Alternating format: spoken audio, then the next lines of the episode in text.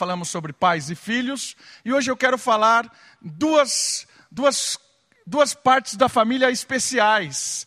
Talvez uma, a, a, as igrejas talvez não lidem muito com essas, esses nossos membros queridos da família. Eu queria trabalhar na temática de hoje à noite, e o tema de hoje vai ser uma vida frutífera e em paz.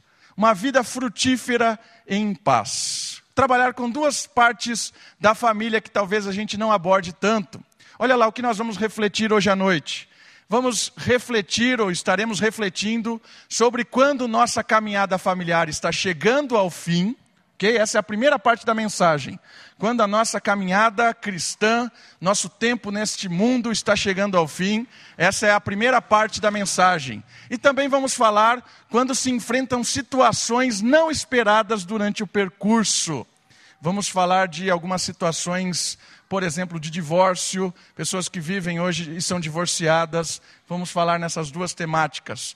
Pessoal da terceira idade, pessoal os mais experientes, e vamos falar também alguns queridos irmãos que são acolhidos pela nossa comunidade com grande alegria e por algum problemática do percurso da vida, hoje está vivendo uma vida sozinho, ok?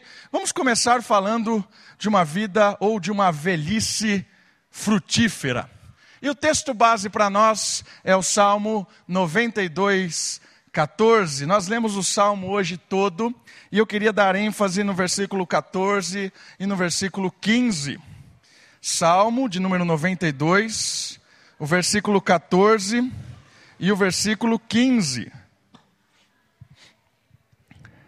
Salmo de número 92. Todos lá? Olha só o que diz o Salmo na velhice darão ainda frutos, serão cheios de seiva e de verdor, para anunciar que o Senhor é reto, Ele é a minha rocha e nele não há injustiça. Olha que interessante o que a Bíblia traz com relação à velhice. Eu queria levantar o primeiro ponto para nós pensarmos essa noite. Na caminhada cristã, não existe aposentadoria. Ok? Não existe um tempo em que nós não servimos mais ao Senhor. Não existe um momento em que nós paramos de servir a Deus. Não existe aposentadoria na caminhada cristã. Mas apenas mudanças de estratégias para abençoar pessoas. Como assim mudanças de estratégias? Porque às vezes a idade vai chegando, não só a idade, mas toda a, a implicação da idade. Às vezes é uma, uma deficiência, agora, às vezes é uma, um incômodo, uma dor, algo que nos impede de andar, de levantar. Ok? A nossa vida vai, vai acabando. A nossa vida vai sendo queimada, gastada para a glória de Deus. E chega uma hora que as limitações vão travando cada um de nós. Por isso, quando as limitações vão nos travando, para que a gente tenha uma vida, inclusive na velhice frutífera, precisamos mudar a estratégia para abençoar pessoas. Você percebeu no texto que ele diz assim: na velhice ainda darão frutos. Na idade mais limitada do homem e da mulher, ainda é possível dar fruto abençoar pessoas, edificar vidas, transformar vidas. E vamos pensar um pouquinho como mudar a estratégia. Às vezes nós chegamos numa idade mais madura e as limitações nos abatem, e eu, eu confesso que tenho ouvido várias e várias pessoas nas minhas visitas, e as pessoas contam com muita alegria várias coisas que fizeram na história e na sua caminhada cristã. Isso é digno de louvor e adoração a Deus. Trabalharam muito. Mas às vezes, irmãos, a gente chega nessa situação e a gente sofre um baque, um desânimo, porque começa a olhar para o passado, começa a vibrar com o passado, mas olha para o futuro e não sabe lidar com essa nova situação. Acaba desanimando, se desmotivando, acaba chorando, entrando numa depressão muitas vezes porque eu não consigo mais fazer para o Senhor ou ser aquilo que eu sempre fui para o Senhor nessa minha nova realidade. Mas eu queria, queridos irmãos maduros na fé, que você mudasse a estratégia de serviço. Entende? Mudança de estratégia de serviço para abençoar pessoas. Talvez você não consiga vir mais aqui em cima e tocar algo. Talvez você não consiga subir a escada e pregar mais. Talvez você não consiga vir e correr com as crianças, servir a igreja limpando ou saindo na rua evangelizando. Talvez você não consiga mais fazer isso por causa de alguma limitação. Mude a estratégia. Tem outra maneira de você abençoar pessoas? Claro que tem. Irmãos, a primeira, primeira forma que você pode abençoar a, a, a igreja, e é a, é a forma mais importante, é orando pela comunidade orando pela comunidade. Se você consegue, inclusive, ainda frequentar uma célula, por exemplo, ir num grupo caseiro, você consegue ali saber os dilemas de uma família, a problemática daquele grupo. Você pode orar por aquelas pessoas, não só no grupo, mas durante a semana. Orar durante o seu dia meditar na palavra de Deus, e quem sabe na próxima vez que você volte na célula, você tem uma palavra de esperança para aquela família, porque você orou tanto por eles, orou tanto por aquelas pessoas, por aqueles pedidos, e durante a sua devocional, durante a semana, Deus falou com você num texto, e você vai trazer para aquela família um alento, um alívio, uma alegria. Olha que bênção, irmãos a oração, o seu tempo de devoção com Deus, e o Senhor fala com você para você abençoar aquela família que você tem orado. Queridos, a oração é fundamental para o sustento da igreja. Se não tiver homens e mulheres maduros orando por esta igreja, ela não vai para lugar nenhum. Podem ter jovens com muita saúde, muito vigor e muita disposição, Pode ter um pastor disposto, querendo trabalhar, querendo servir, querendo evangelizar. Pode ter presbíteros, pode ter diáconos, todos muito motivados. Se não tiver oração, não anda a igreja. E eu confesso e creio que quem mantém principalmente a comunidade em oração são as pessoas mais velhas. São as pessoas que, por algum motivo, se limitaram fisicamente e hoje abençoam a igreja muito com a oração. Por favor, irmãos e irmãs, não deixe de orar pela igreja. Ore pelos jovens, orem pelas famílias da igreja, orem pelo pastor, pelos presbíteros, pelos diáconos, orem pelos ministérios. Conheçam a realidade das pessoas da comunidade. Se você pode ir numa célula, meu irmão, minha irmã, vá, por favor, abençoe essas pessoas com a sua oração. É muito importante, a sua oração é fundamental para dar base para a igreja e para tudo que a igreja planeja e quer fazer. Oração é fundamental. Não deixe de orar, meu irmão. Não deixe de orar, minha irmã. Segunda questão muito importante que eu vejo, uma mudança de estratégia. Você pode testemunhar da sua experiência de fé. Quantas coisas você já viveu que esses jovens nem imaginam? Quantas trilhas e caminhos você já percorreu que essa moçada nunca viu e nem sabe que existe? Quantas problemáticas, quantas vitórias, quantas derrotas, alegrias, tristezas você já viveu na presença de Deus? Quantas e quantas vezes? Vocês podem abençoar os nossos jovens vocês podem abençoar os nossos casais com a sua experiência. E saiba de uma coisa, mocidade principalmente. Nós estamos numa era do conhecimento aparentemente fácil. Você entra na internet e você já descobre as coisas, já tem a notícia, já tem informação, a definição, mas muito desse conhecimento, ele é superficial. Principalmente na nossa juventude, você vai na internet, você vê lá jovens que não têm nem 20 anos e acham que são doutores em teologia. Podem discutir sobre eleição, predestinação, assuntos que há milhares de anos a igreja vem debatendo e crescendo, e existem jovens de 20 anos que acham que resolveram o problema da predestinação e da eleição. E falam com maior arrogância, com maior desrespeito com quem discorda. Uma vez eu vi um post de um jovem que ele tinha resolvido o problema da trindade. Eu fiquei surpreso. Ele falou: agora eu entendi plenamente a Trindade, agora eu vou para outro assunto. Eu falei: Nó, isso aí é incrível. Nossa, você é o supra-sumo da teologia. O cara não tem nem 25 anos, não sabe nem ler direito e resolver o problema da Trindade. É um conhecimento, na verdade, superficial. Jovens, entendam uma coisa: o conhecimento de experiência, o conhecimento de vivência dos nossos homens e mulheres mais velhos da igreja é insubstituível. O que esses nossos irmãos passaram pelo nome do Senhor Jesus é insubstituível. Não tem melhor estratégia de evangelismo do que ouvir o que esses homens e mulheres fizeram para a obra de Deus. Não tem melhor planejamento do que ouvir a experiência desses homens e dessas mulheres que passaram e construíram um pouquinho mais da história da igreja. A mocidade precisa valorizar a experiência dos nossos cabelos brancos. E às vezes não é só o jovem que despreza, às vezes nós temos casais homens e mulheres de meia idade que desprezam os senhores e as senhoras da igreja. Querido, não despreze sabedoria tamanha. Não despreze o caminho que esses homens e mulheres passaram por Deus.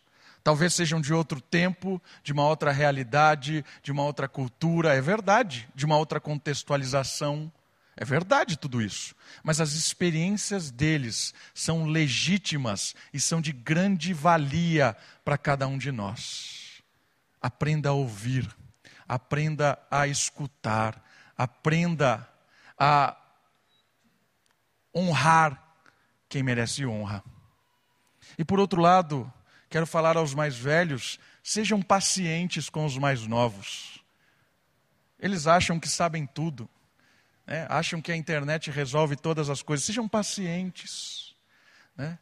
sejam mais compreensivos.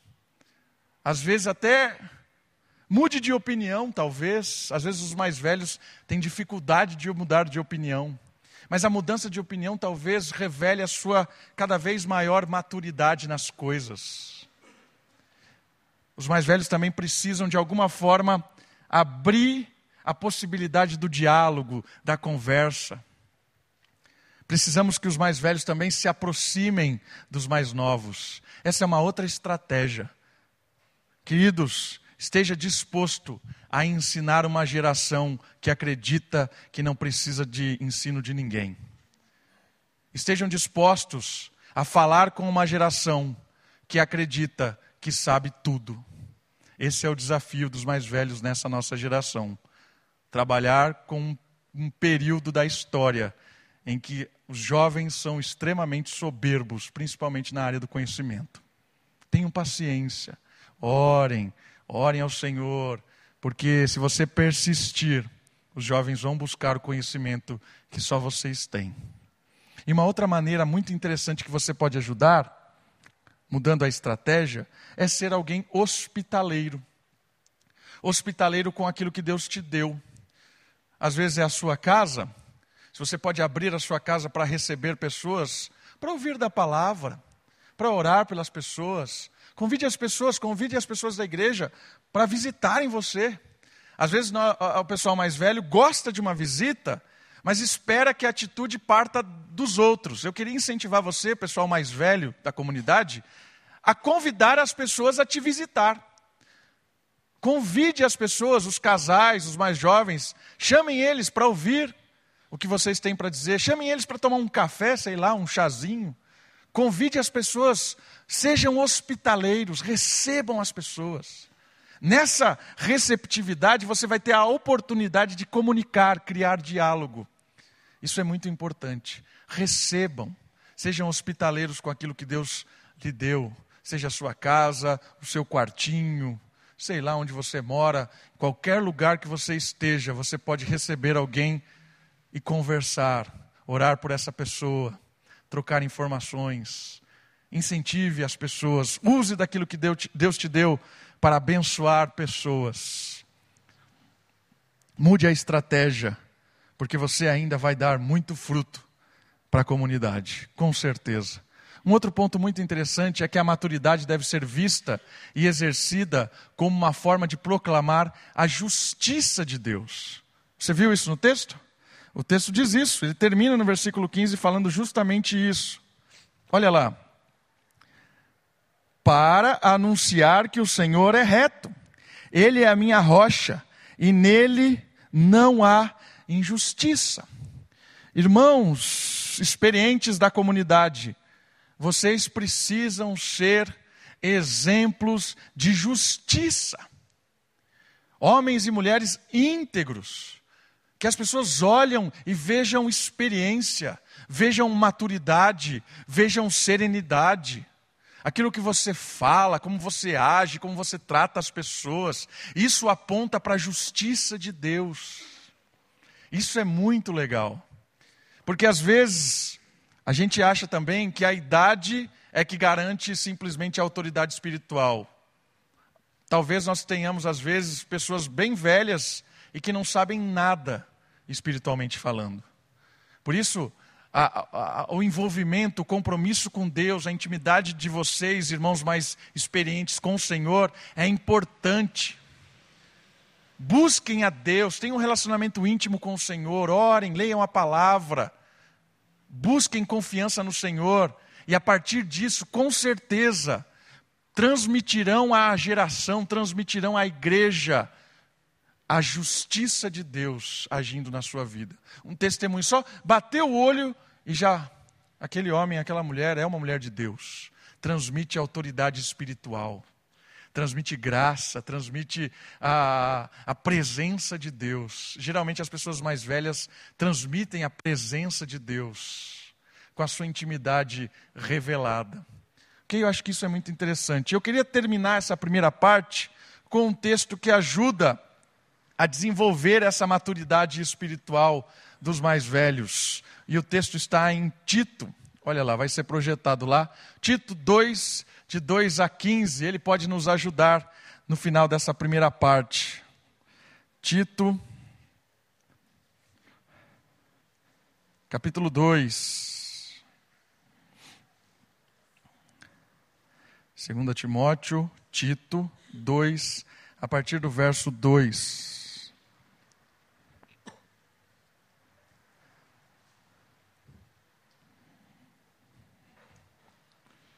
De 2 a 5. Não é de 2 a 15, não, é de 2 a 5. Tito, capítulo 2, de 2 a 5.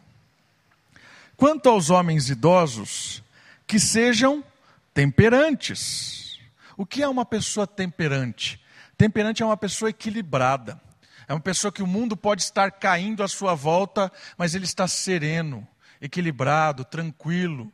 Não porque ele confia no mundo, ele confia em Deus. Então, homens idosos, sejam pessoas que confiem em Deus a ponto de que o mundo pode estar desabando, mas as pessoas olham para você e vê que vocês confiam no Senhor. Você é uma pessoa confiante, equilibrada, depende do Senhor, respeitáveis, dignos de respeito, pela sua postura, pelo seu palavreado, pela seriedade que você leva a palavra de Deus. Sensato, o que é uma pessoa sensata? É fácil explicar sensatez é, trabalhando com o contraste. O insensato é aquela pessoa que leva o seu coração em última instância. Eu ouço o meu coração, não tenho filtro nenhum, eu faço o que eu sinto, eu faço o que eu quero. Essa é uma pessoa insensata, descontrolada, ou na melhor, da, da, melhor, melhor entendendo, controlada pelo seu próprio egoísmo. Mas é o contrário. Pessoa, homens idosos sejam sensatos, sejam controlados pela palavra do Senhor, sadios na fé, com uma fé verdadeira, fervorosa, não uma religiosidade apenas, no amor e na constância, na perseverança. Olha que legal, homens temperantes, respeitáveis, sensatos, sadios na fé, no amor e na constância, na perseverança. Quanto às mulheres idosas, semelhantemente, que sejam sérias em seu proceder. Queridas irmãs, sejam sérias na sua atitude, no seu comportamento, nas suas palavras. Não caluniadoras. O que é calúnia? Calúnia é quando fica falando mal dos outros, certo? Percebeu que não falou isso para homem, né? Não estou brincando. Mas não sejam caluniadoras. Não escravizadas a muito vinho. Sejam mestras do bem. Olha que interessante. E eu não entendo realmente aqui, irmãos, que está fazendo uma diferença entre homem e mulher, que uma coisa é para homem e outra para mulher. Não entendo isso. Eu entendo que é uma generalização, entende? Eu, eu fiz essa brincadeira, mas a questão aqui do texto, ele não está dividindo que são problemáticas do homem e da mulher. Não, eu não entendo assim. Eu entendo que o que, o que Paulo está fazendo aqui, ele está fazendo uma geral. O homem e a mulher idosa devem ser assim. Entende? Sejam mestras do bem. Olha que legal isso. A fim de instruírem as jovens recém-casadas e amarem, aos mari amarem ao marido e a seus filhos, a serem sensatas, honestas, boas donas de casa, bondosas, sujeitas ao marido, para que a palavra de Deus não seja difamada. Olha a importância do homem e da mulher idosa, do homem e da mulher experiente um exemplo de fé cristã, um exemplo de vida cristã, um exemplo de oração, um exemplo de constância, de amor, e mais do que isso, um exemplo que ensina as pessoas. Um exemplo que transmite sabedoria, um exemplo que transmite a palavra. Homens e mulheres que vivem uma fé cristã viva, que dá fruto na velhice. Irmãos, vocês são importantíssimos na Moriá. Saibam disso. Vocês são importantíssimos na comunidade. Quando vocês estão aqui presentes, presentes no culto, numa programação, qualquer que seja, vocês são importantíssimos, porque vocês proclamam a justiça de Deus, o fruto de Deus, com a sua intimidade, com a sua oração, a sua presença aqui de um homem e de uma mulher madura de Deus, experiente, que viveu a vida cristã, vocês são muito importantes no meio do povo de Deus. Saibam disso. Portanto, jovens, ouçam os mais velhos.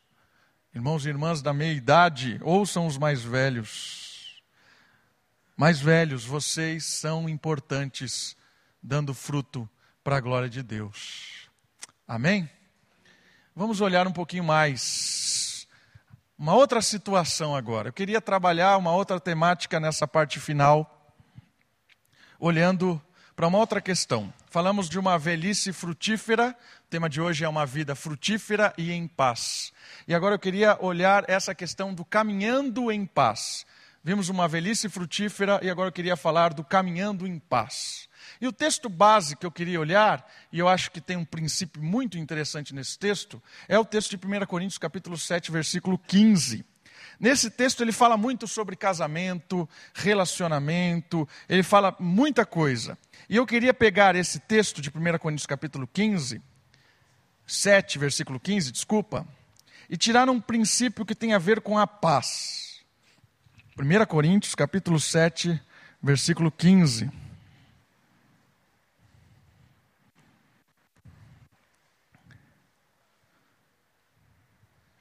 Olha só, antes de ler o 15, eu, eu lembrei de um texto que eu tinha marcado. Olha só, falando para as viúvas, pessoal da terceira idade que, que está viúvo. Olha o 34 do 1 Coríntios 7. 34.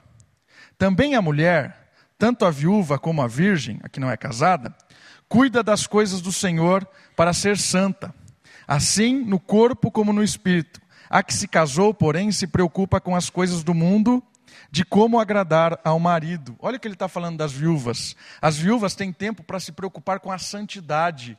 Né? As casadas têm muita, muita coisa envolvida, inclusive com os filhos e marido, mas as viúvas têm uma oportunidade única de se preocupar com exclusivamente com as coisas de Deus. Olha que oportunidade boa dos viúvos e das viúvas. Você tem tempo para desenvolver a sua posição com Deus, ok? Ah,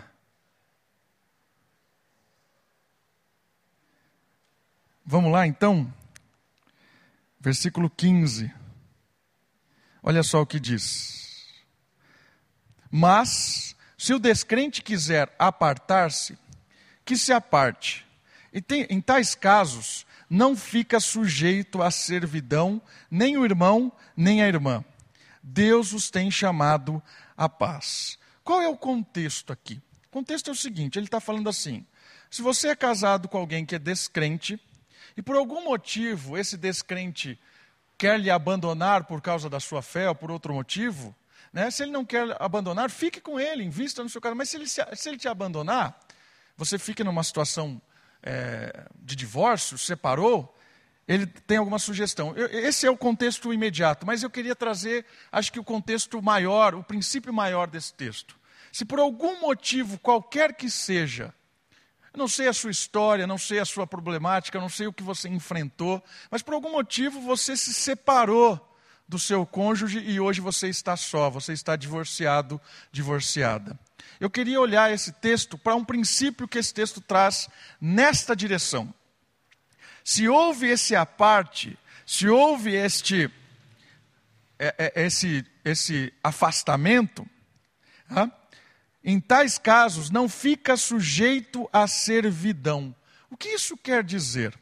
O que isso quer dizer? Eu acho que essa primeira questão ele quer falar o seguinte: a primeira atitude para um recomeço deve ser a busca pela paz. Não fica preso à servidão, e aí ele fala assim: vos tem chamado para a paz. Ou seja, alguém que passa por essa experiência, uma primeira atitude de um recomeço é buscar a paz em todos os sentidos. Certo? A questão da servidão é que às vezes, quando acontece essa separação, você não está mais sujeito a toda aquela realidade vivida. Certo? A opressão, às vezes, que você viveu no casamento, a, a, a, aquelas brigas, aquelas lutas, você não é obrigado a mais viver preso a esse tipo de coisa. Você se afastou disso. Então, o primeiro princípio que está trazendo é o seguinte: se você por algum motivo hoje está só, não fique vivendo esse tormento do passado. Não fique vivendo as culpas do passado. Não viva uma vida de culpado, de culpada. Às vezes, a pessoa que passou por essa experiência de divórcio, ela acha que ela é imperdoável. Ela acha que é uma situação em que Deus não conserta mais. E vive uma vida de culpa, de angústia, de solidão.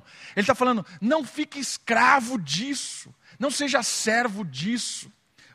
Houve um separar, liberte-se disso. Mas como? Através da paz. Que paz é essa?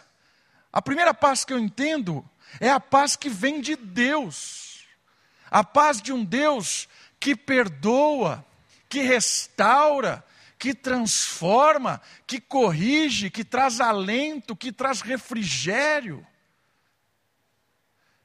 Um Deus que não se cansa dos nossos recomeços. Deus traz a paz pelo sangue de Jesus.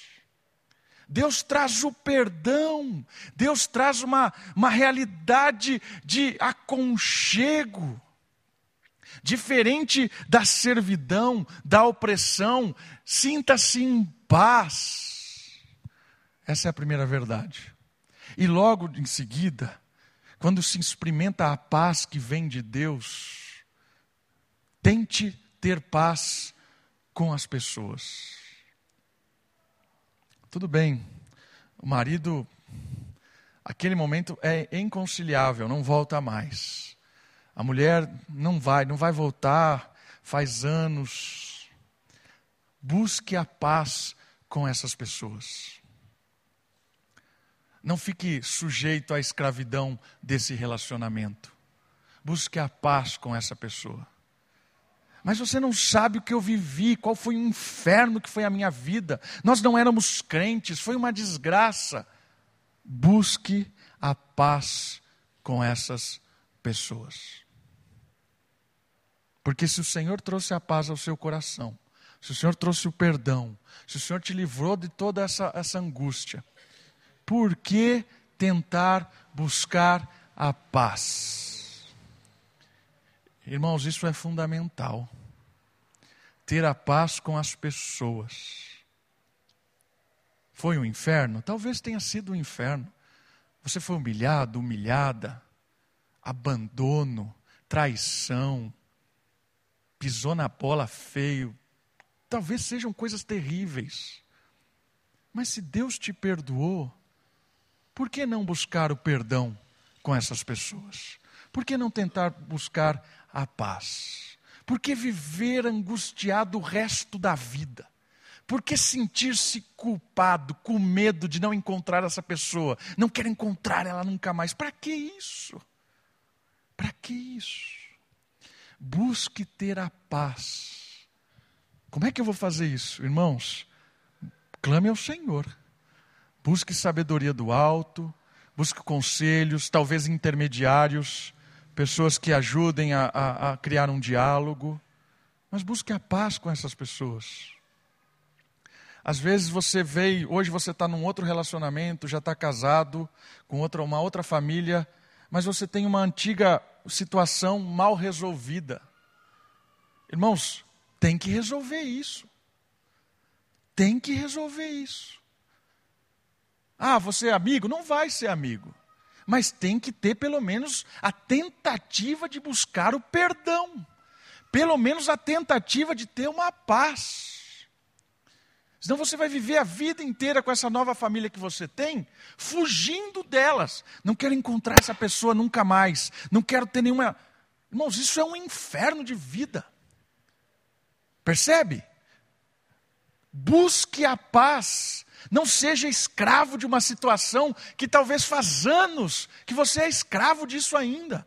Fica lembrando, fica fugindo da pessoa. Tente a paz. Saia da servidão.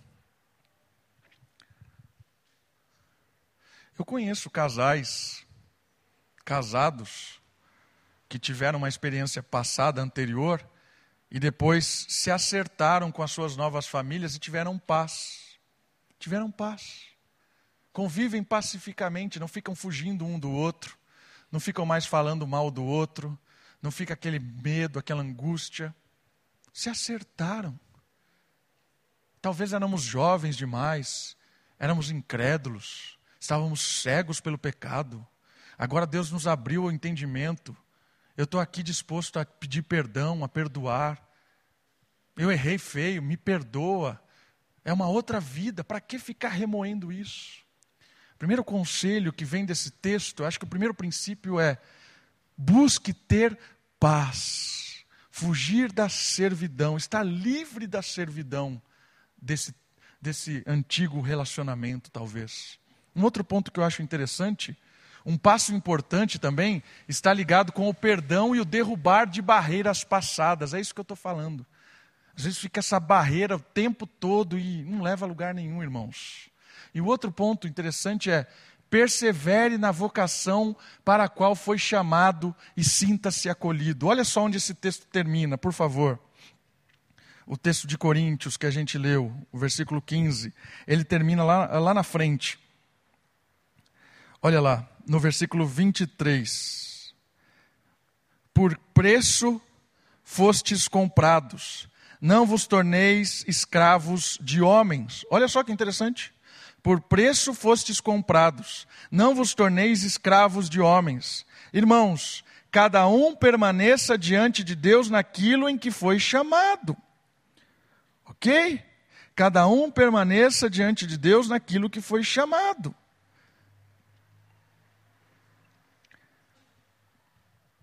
Às vezes é uma situação nova. Persevere nisso. Digno da vocação que fosse chamado. Paulo ajuda isso em Efésios também. Persevere nessa, nessa situação. Clame ao Senhor, busque por sabedoria. A vocação que Deus te chamou nesse momento, persevere nela, busque a paz. E eu acho que a outra coisa é muito importante: sinta-se acolhido. Meu irmão, minha irmã, você é muito bem-vindo na comunidade. Você é muito bem-vindo na igreja presbiteriana Moriá. Se Deus lhe perdoou, se Deus livrou você da servidão, se Deus te trouxe paz, quem somos nós para ficar lhe julgando se o juiz supremo já lhe deu o perdão? Seja muito bem-vindo, muito bem-vinda. Sinta-se acolhido, sinta-se parte da nossa família. Você é da nossa família. Independente da sua situação, do seu problema, independente daquilo que você viveu, talvez você precise ainda de ajuda para lidar com as barreiras, para lidar com pessoas. Talvez você precisa. Sinta-se em casa para pedir ajuda, porque aqui eu creio que tem homens e mulheres que podem lhe ajudar nessa nova fase, nessa fase de adaptação, quem sabe. Talvez foi anos e anos e anos e ainda tem uma barreira. Sinta-se livre e à vontade para pedir ajuda que aqui nós estamos aqui todos juntos, tentando ajudar uns aos outros, tentando amar uns aos outros. Essa é a comunidade de pessoas que são pecadoras, mas que foram lavadas no sangue de Jesus e estamos lutando por uma vida de santidade. Estamos lutando para agradar a Deus. Cada um aqui com a sua dificuldade, com a sua luta, com a sua angústia, mas estamos aqui para caminhar juntos, irmãos. Estamos aqui para caminhar lado a lado. Então sinta-se à vontade para pedir ajuda e sinta-se à vontade no nosso meio. E se você tem que se acertar com alguém, talvez um bom conselho, um bom tempo de oração vai ser muito bom para trazer realmente paz e libertação. Vamos orar? Vamos orar. Ore pela nossa comunidade dos mais experientes. Olhe pelos nossos irmãos e irmãs que hoje têm uma, uma situação de divórcio, estão só Ore por eles, ore pela sua vida, que o Senhor fale ao seu coração.